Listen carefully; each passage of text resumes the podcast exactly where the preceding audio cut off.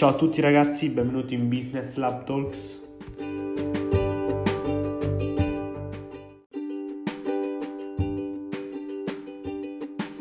In questo primo episodio avremo come ospite Gianluca Comandini, ci parlerà di Bitcoin e di blockchain.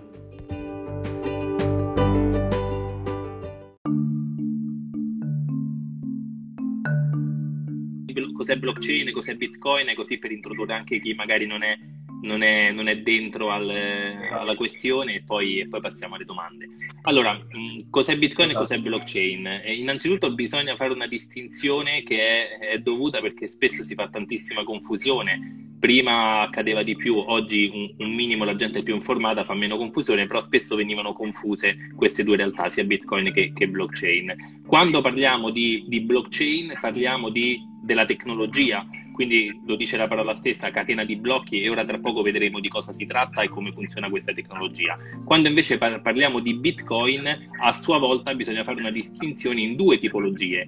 Bitcoin con la B maiuscola ci riferiamo al protocollo crittografico, quindi a ciò che permette al Bitcoin con la B minuscola, che è la valuta, la criptovaluta, di, di funzionare attraverso la tecnologia blockchain. Quindi senza tecnologia blockchain non potrebbe esistere eh, Bitcoin. Perché è così importante? Perché per la prima volta nella storia dell'umanità siamo riusciti a risolvere uno dei problemi più, più gravi della nostra storia, della nostra civiltà, che è il problema della fiducia ovvero è, è, difficilissimo, quasi impossibile oggi poterci, poterci, fidare di noi stessi, tanto che abbiamo dovuto inventare il, l'intermediario fiduciario. Noi inseriamo la terza parte fiduciaria in qualsiasi tipo di settore o operazione. Basti pensare quando io vado a fare la spesa o quando ci mandiamo un bonifico o un pagamento, non possiamo farlo peer-to-peer, cioè io non posso inviare dei soldi o pagare te senza passare da un gateway di pagamento, quindi da un intermediario fiduciario, che sia una carta di credito, una banca, PayPal, chiunque vogliamo, perché non ci possiamo fidare l'uno dell'altro ed è sempre stato così, era così anche ai tempi de, del baratto, ai tempi della, delle prime monete, è sempre stato così. Nessuno ha mai pensato di poter risolvere questo problema. Questo problema ce lo portiamo anche in altri settori, pensiamo al notaio, quando io compro una casa da te o vendo una casa a te, siamo obbligati ad andare da un notaio, che è la terza parte fiduciaria, cioè l'intermediario fiduciario. Perché? Perché il catasto, lo Stato, tutta la gerarchia al di sopra non può fidarsi di me di te, ma di una terza parte esclusa dalla trattativa sì. E questo funziona anche con, con, eh, eh, durante l'università o a scuola dove il professore ha un registro e lo Stato si fida del professore, non degli alunni e così via. Quindi noi abbiamo bisogno dell'intermediario fiduciario, della terza parte fiduciaria ovunque.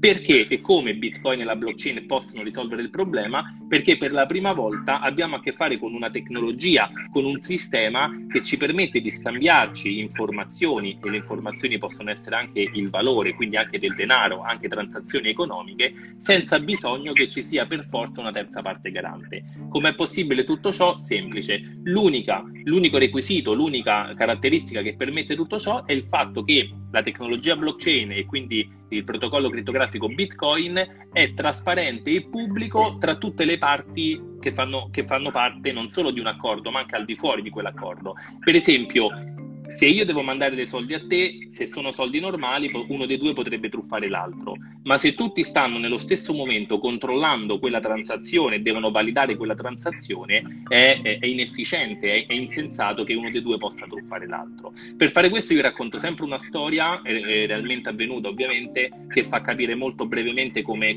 funziona questa disintermediazione della fiducia.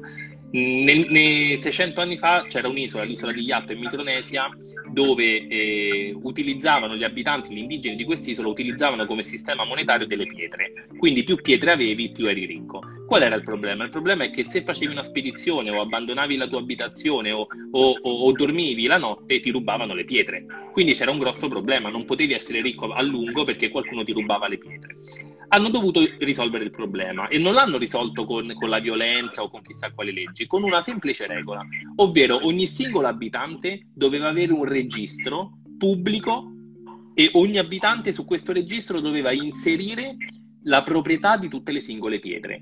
Cosa significa? Significa che ogni singola pietra sull'isola di, ovunque sia, chiunque ne abbia il possesso, la sua proprietà, che è diversa dal possesso, è indicata da, sui, sui registri di tutti gli abitanti. Questo significa che se qualcuno mi ruba una mia pietra, fisicamente la può rubare, ma quando la deve andare a spendere per comprarci qualcosa, perché è l'unico motivo per cui potrebbe rubarmela, il valore legato ad essa, non può spenderla perché chi deve vendergli il bene o il servizio controlla il registro e vede dal registro che quella pietra è di Gianluca Comandini. Quindi tu puoi anche rubarmi la pietra, ma non la potrà mai spendere. Quindi cosa succede? Che la delinquenza, il furto diventa inefficiente, diventa illogico, non ha senso, diventa scomodo. Ecco che questa è la base della tecnologia blockchain. Ci siamo arrivati 600 anni dopo e invece che le pietre utilizziamo le, le, le pietre attuali, le te- la tecnologia attuale che non è altro che i computer, i dati e così via. Tanto che Bitcoin significa moneta del dato, moneta dell'informazione, perché quello è il nostro valore attuale. E quindi che significa? Che con la tecnologia blockchain o con un sistema come Bitcoin c'è un registro decentralizzato, quindi un database, questo è la blockchain, non è altro che un registro decentralizzato e ognuno di noi può avere in tempo reale una copia di quel registro.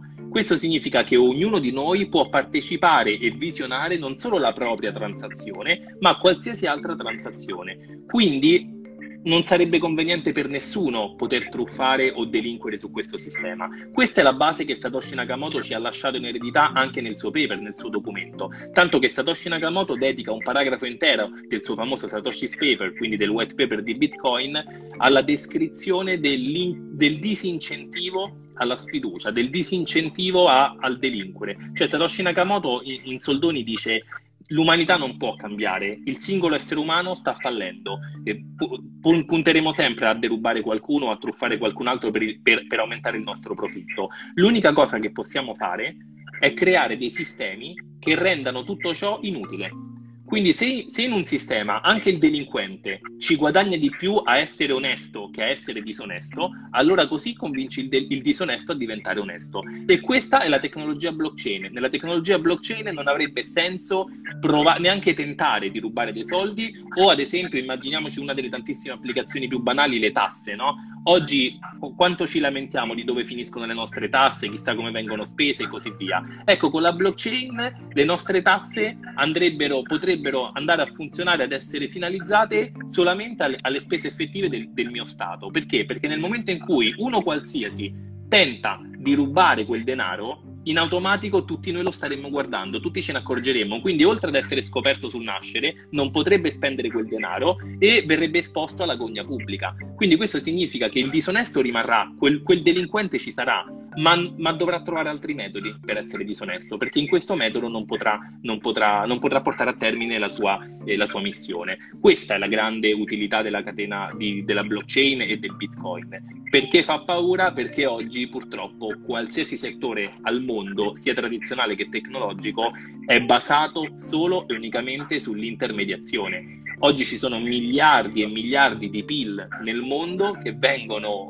fatti, vengono prodotti, vengono eh, elencati dove sull'intermediazione. Quindi immaginiamoci che problema far sparire dal giorno alla notte tutti gli intermediari fiduciari in giro per il mondo. Sarebbe una catastrofe per loro, ma anche per l'economia. Quindi ecco perché è così difficile, ma dall'altra parte è una tecnologia talmente importante che non possiamo far finta che non esista. Infatti, mentre i primi anni abbiamo iniziato ad attaccarla, criticarla, ostacolarla, oggi chiunque ha a che fare segretamente o no con la blockchain e con Bitcoin. Tanto che questo è esattamente quello che è successo con un'altra innovazione importante che è internet. I primi anni di internet faceva paura perché avrebbe levato tanti posti di lavoro, avrebbe levato eh, fette di mercato importanti a grosse compagnie e quindi si diceva che internet aiutava la delinquenza, che internet non sarebbe andato da nessuna parte, che era una moda passeggera e così via. Cos'è successo invece che anni dopo è stato dirompente e oggi non potremmo immaginarci la vita senza internet. Con la blockchain sta succedendo la stessa cosa. I primi anni si diceva che, che finanziava il terrorismo, terrorismo, che finanziava la mafia, che era inutile, che era una moda, che era per tecnici, che consumava corrente e così via, oggi stiamo capendo che probabilmente il nostro futuro sarà strettamente legato a questa tecnologia e stiamo vedendo aziende, banche, governi che stanno investendo non milioni, ma miliardi in questa tecnologia. Basti vedere per ultimo la Cina che ha annunciato la propria criptovaluta di Stato, che, che una, sta creando una delle piattaforme blockchain più grandi al mondo. Cioè, se un impero come la Cina sta investendo e sta scommettendo tanto su questa tecnologia, vuol dire che evidentemente è una tecnologia che realmente cambierà, cambierà le, carte, le, carte, in tavola. E lo stiamo vedendo perché anche il nostro, il nostro paese gioca, sta giocando un ruolo da protagonista e sicuramente tra poco nelle domande qualcuno me lo, me lo chiederà e parlerò anche di quello che, che stiamo facendo al, al, Ministero o che il nostro paese sta facendo in ambito, in ambito blockchain. È sicuramente una sfida interessante perché a differenza di altri settori come per esempio l'industria pesante o settori tradizionali che gli stati ci hanno me- le aziende e gli stati ci hanno messo secoli, decenni a raggiungere un monopolio, a raggiungere una conquista del mercato, con le nuove tecnologie come blockchain o intelligenza artificiale, davvero in pochi mesi, in pochi anni puoi ribaltare qualsiasi, qualsiasi equilibrio. Un, un qualsiasi paese, anche con un PIL piccolissimo, vediamo Malta, quello che sta facendo, potrebbe, sfruttando le nuove tecnologie, iniziare ad avere un ruolo importantissimo nell'economia e nella geopolitica, soprattutto della zona euro, quindi della zona che ci, che ci compete a, a, noi e questo è molto, molto importante. Poi che è successo? Che chi ha creato Bitcoin, e noi ancora non lo sappiamo, possiamo avere supposizioni, ma ad ora si, nasconde, si nascondeva sotto il nome di, eh, sotto lo pseudonimo Satoshi Nakamoto, chi ha creato Bitcoin l'ha regalato questo prodotto. Il codice open source, chiunque lo può utilizzare e quindi tantissimi programmatori in tutto il mondo riconoscendone la, le, l'eccellenza, riconoscendone l'utilità eh, di questo sistema, di questo protocollo crittografico, l'hanno modellato per creare altri protocolli. Alcuni sono ottimi, funzionano, ad esempio grazie a Vitalik Buterin, un ventenne che, che, che ha creato Ethereum e da Ethereum ha, la, ha, dato la possibilità a molti di noi di, di, sviluppare in maniera più accurata gli smart contract che sicuramente dopo ne parleremo andranno a cambiare il mercato, molti mercati futuri. Eh, per, per, per, per, blockchain come quella di Ethereum ce ne sono tantissime altre, sia di blockchain che di criptovalute che di progetti collegati che sono in realtà delle truffe fallimentari, ma un po' come anche con internet, no? I primi anni di internet abbiamo vissuto la bolla delle dot com, abbiamo vissuto il panico, poi però è, diventato internet, senza non potremmo vivere. Più o meno la blockchain, il bitcoin e alcuni altri progetti stanno facendo esattamente lo stesso percorso, però lo stanno facendo un po' più velocemente perché eh, nel 2020 andiamo un po' più veloce rispetto al, al 1980, ecco assolutamente. Quindi rivoluzionerà qualsiasi settore nei prossimi anni. Sì, proprio come di internet si diceva che avrebbe toccato poco, invece trasversalmente ha rivoluzionato qualsiasi cosa, blockchain è esattamente un nuovo paradigma come internet. Quindi siamo di fronte ad una tecnologia trasversale che potrebbe andare a rivoluzionare tante cose, ma veramente tante. Allora, inizio un po' con le domande. Sì. Ehm, la prima domanda è: quanto è pronta l'Italia per la tecnologia blockchain? Allora, l'Italia, eh, ti do due risposte a questa domanda. La prima risposta è che l'Italia è pronta, è prontissima. Perché? Perché la maggior parte degli esperti blockchain nel mondo sono italiani. Quindi se sono nati qua, se sono usciti da qua, significa che, che il paese era pronto ed è pronto. Il problema qual è? Che sono andati a fare impresa al di fuori perché? Perché le istituzioni italiane evidentemente non erano tanto pronte e non si stavano accorgendo di quello che, che stava accadendo. In più le università italia- italiane sono quelle più indietro al mondo. Nel resto del mondo più del 70% delle università più importanti al mondo hanno già corsi blockchain. In Italia la prima cattedra l'ho, l'ho inaugurata io e da quando l'ho, l'ho, inaugurata io non ne sono uscite altre. Ora a ottobre, novembre qualcuna ne uscirà, ma siamo veramente molto molto in ritardo. E, e se non c'è la formazione, se non formiamo lo studente, l'imprenditore, il cittadino eh, ad utilizzare la nuova tecnologia, eh, purtroppo non, non, non, può accadere nulla, non può esserci nessun cambiamento. Quindi l'Italia sarebbe pronta, ma in realtà, eh, e questo può essere soltanto una strategia top down, quindi solo dalle istituzioni, dall'alto può arrivare questa, educazione, questo percorso, in realtà chi dovrebbe darci un'indicazione, dovrebbe direzionarci, non, è, non, sta facendo il suo dovere perché ha altre priorità o, o altri interessi o non ha competenze in materia. Ecco. Eh, l'altra domanda è gli effetti che avrà uh, l'halving di Bitcoin nel medio e uh, lungo termine. Allora, l'halving per capire... Per, per spiegare, per, è stato poco tempo fa. Sì, sì, per, per spiegare a chi ci ascolta cos'è, è un, eh, una, un avvenimento, un evento tecnico che avviene all'incirca ogni quattro anni, qualche mese in meno, da quando è nato Bitcoin e vita natural durante finché Bitcoin esisterà intorno al 2136. E cosa succede? Che ogni quattro anni circa, ripeto qualche mese in meno, eh, la, la, ricompensa per i miner, cioè la produzione, eh, passatemi banalmente il termine, di Bitcoin che avviene ogni 10 minuti quando viene eh, elaborato un nuovo blocco, eh, viene dimezzata. Perché viene dimezzata? Perché Satoshi Nakamoto, l'inventore di Bitcoin e della blockchain, ha, de- ha voluto creare una valuta, una moneta opposta alla moneta tradizionale che conosciamo noi, che può essere la moneta fiat come l'euro o il dollaro. Le nostre monete sono basate sull'inflazione, quindi con il passare del tempo il denaro mantenuto diminuisce il suo valore perché viene messo altro, altro denaro, altro valore all'interno di un circuito, di una rete, mentre il bitcoin va esattamente in una direzione opposta, invece che essere inflattivo è deflattivo. Cosa significa? Che invece di basarsi sull'inflazione si basa sulla deflazione, cioè col passare del tempo il valore tende ad aumentare. Per far questo Satoshi Nakamoto ha elaborato un piano delicatissimo e complessissimo che permette ogni quattro anni di dimezzare eh, i bitcoin che vengono donati, che vengono dati come ricompensa a chi lavora alla rete. Questo significa che ogni quattro anni eh, dovrebbe aumentare il valore di chi già detiene quei bitcoin o già detiene asset importanti in, in criptovaluta, in, in, bitcoin.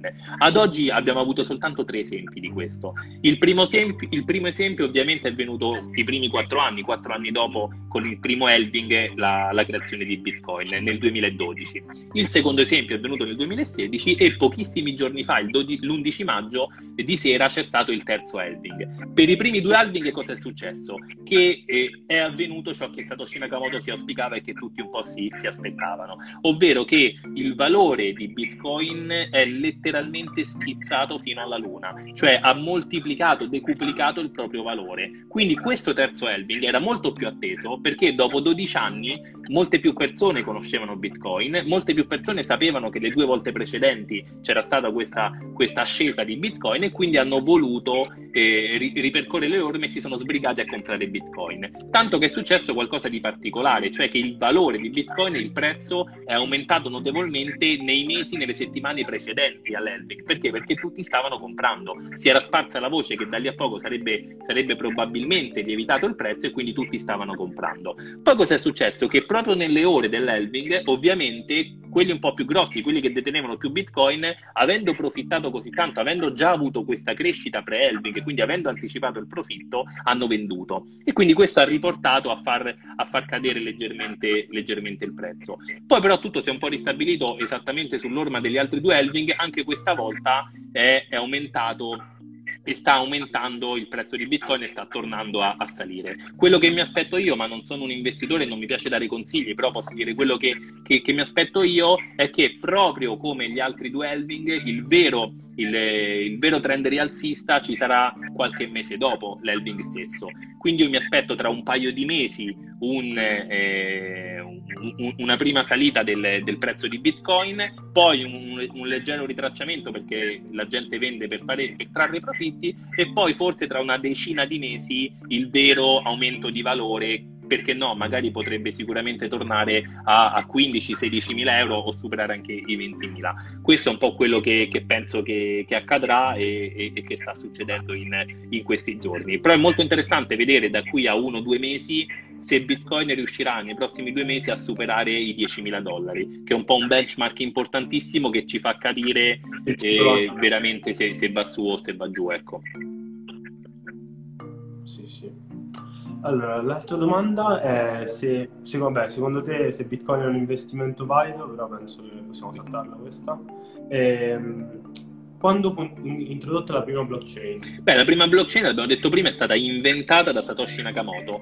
è stata inventata eh, verso fine 2008 e poi Bitcoin è nato maniera proprio in maniera concreta, è stato sviluppato, il primo blocco è stato minato il, il 3 gennaio 2009. E, però bisogna dire che Satoshi Nakamoto non ha inventato nulla di nuovo, ha preso e assemblato tecnologie sistemi che già avevamo e che già esistevano e che magari non usavamo adeguatamente. Lui li ha messi insieme e ha creato questa, ha partorito questa creatura. Quindi in realtà gli, gli studi e le tecniche su cui Satoshi Nakamoto si è basato, gli strumenti che ha utilizzato, come ad esempio la firma digitale, banalmente, sono tutte cose che esistevano già dagli anni 90.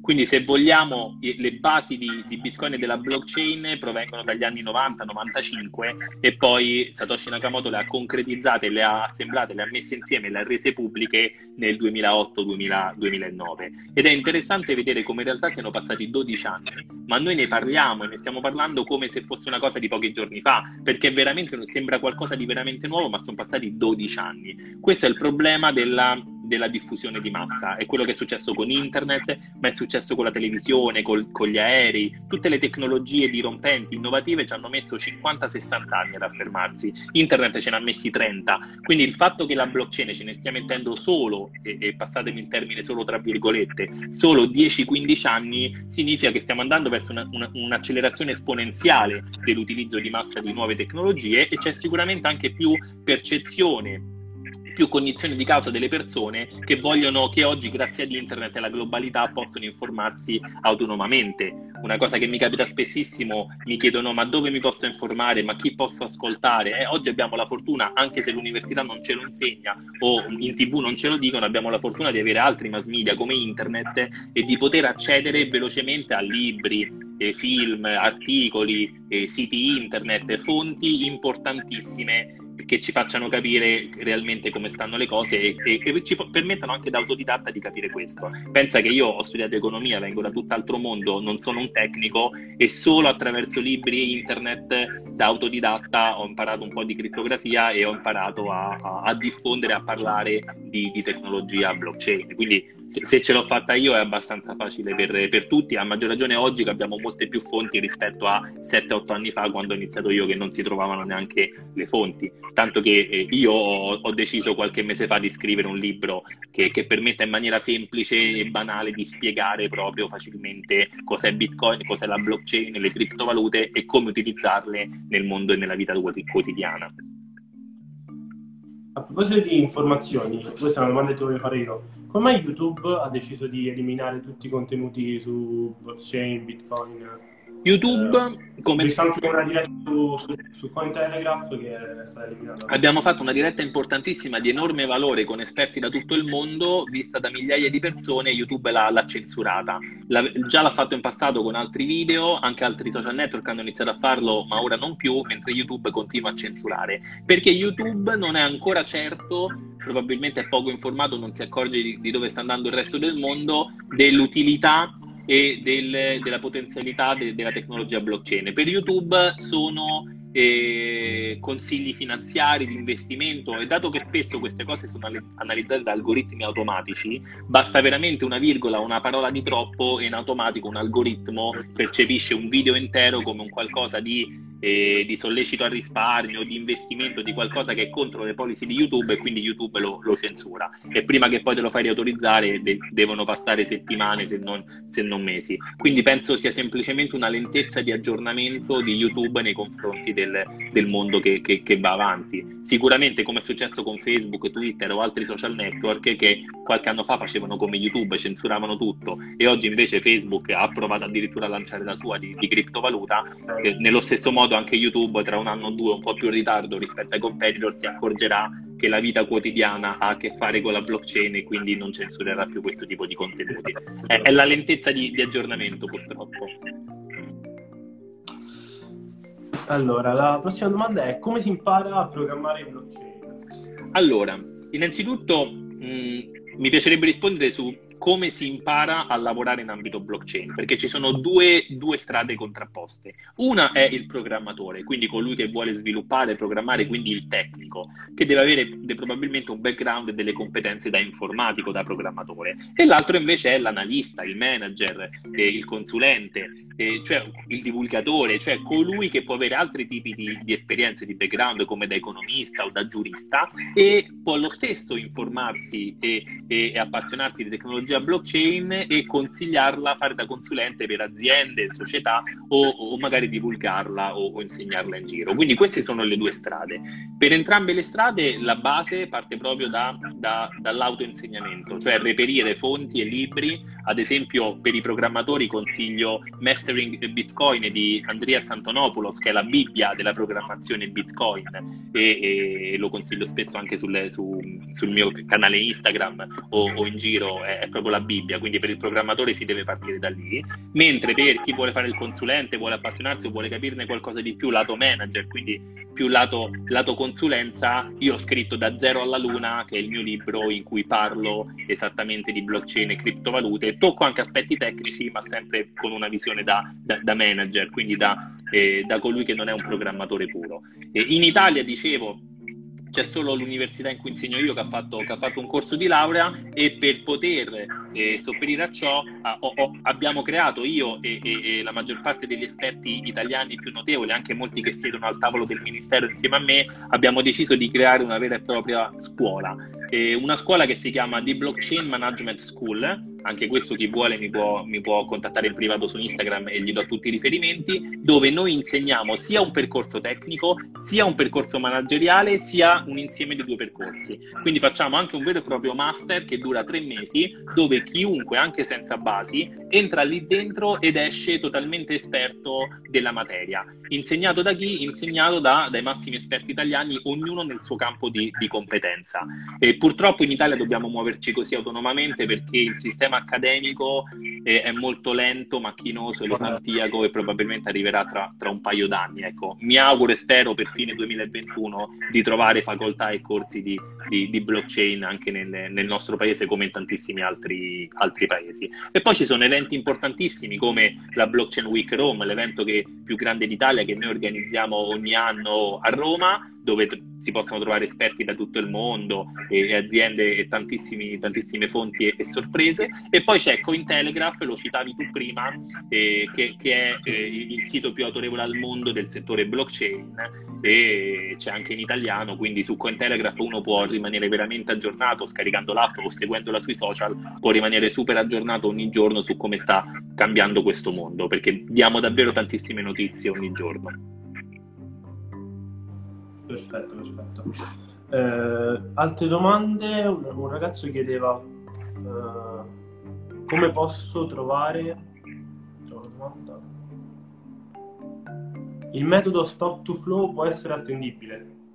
Beh, non so cosa sia. Eh, ovviamente parliamo di, di, trading, parliamo di, di, di investimenti bisogna fare una, una distinzione. Se, se parliamo di, di, investimenti e di trading, a me non piace mai parlare di Bitcoin perché io sono un, un hodler e, e un, un, pur, un, purista della, della, della materia, quindi eh, ho, ho, comprato nel 2013 e me li terrò a vita e preferisco divulgarli o portarli avanti. A livello tecnico invece Bitcoin ha dei grossi problemi, eh, potrebbe avere dei grossi problemi, uno di questi era la scalabilità, purtroppo Bitcoin fa pochissime transazioni rispetto a Visa, Mastercard e tantissimi altri competitor e quindi se un domani dovesse essere utilizzato come moneta, come valuta come, o comunque dovesse essere utilizzato da, da un, un numero superiore di persone rispetto a quello di oggi che, che, è un numero ridicolo, sono pochissime le transazioni giornaliere. Come può eh, reagire Bitcoin? Ed ecco che allora sono stati inventati e, e, e, implementati tantissimi protocolli come Lightning Network o si sta studiando nuovi tipi di,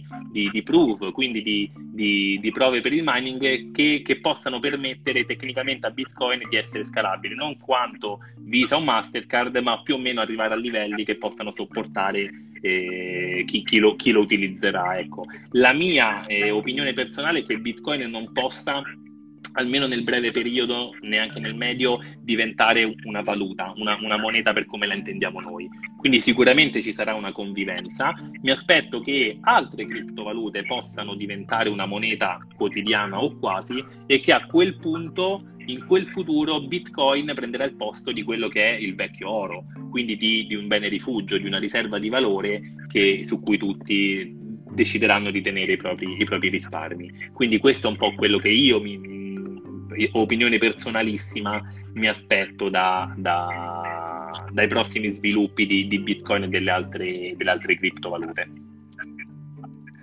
Perfetto, perfetto.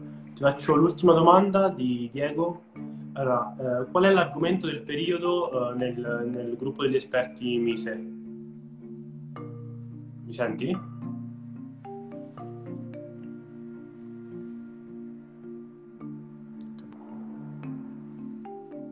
Mi senti?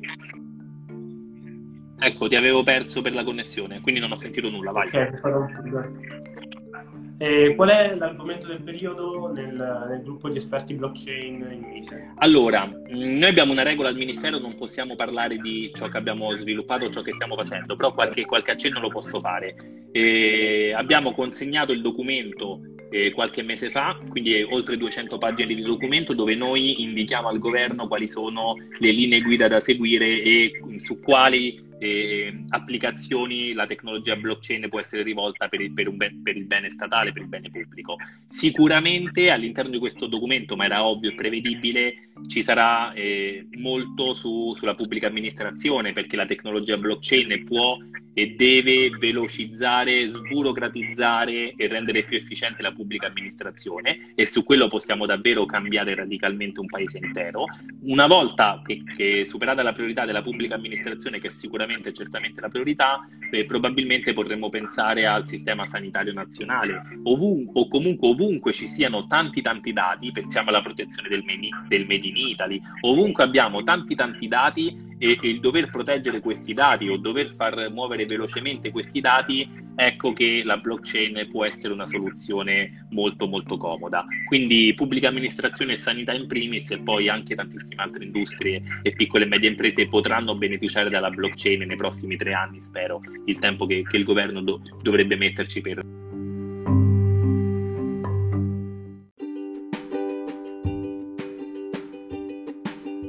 Grazie per essere arrivato fin qui, se questo episodio ti è piaciuto condividilo con i tuoi amici e mi raccomando iscriviti al podcast. Ci vediamo, anzi ci sentiamo nel prossimo episodio.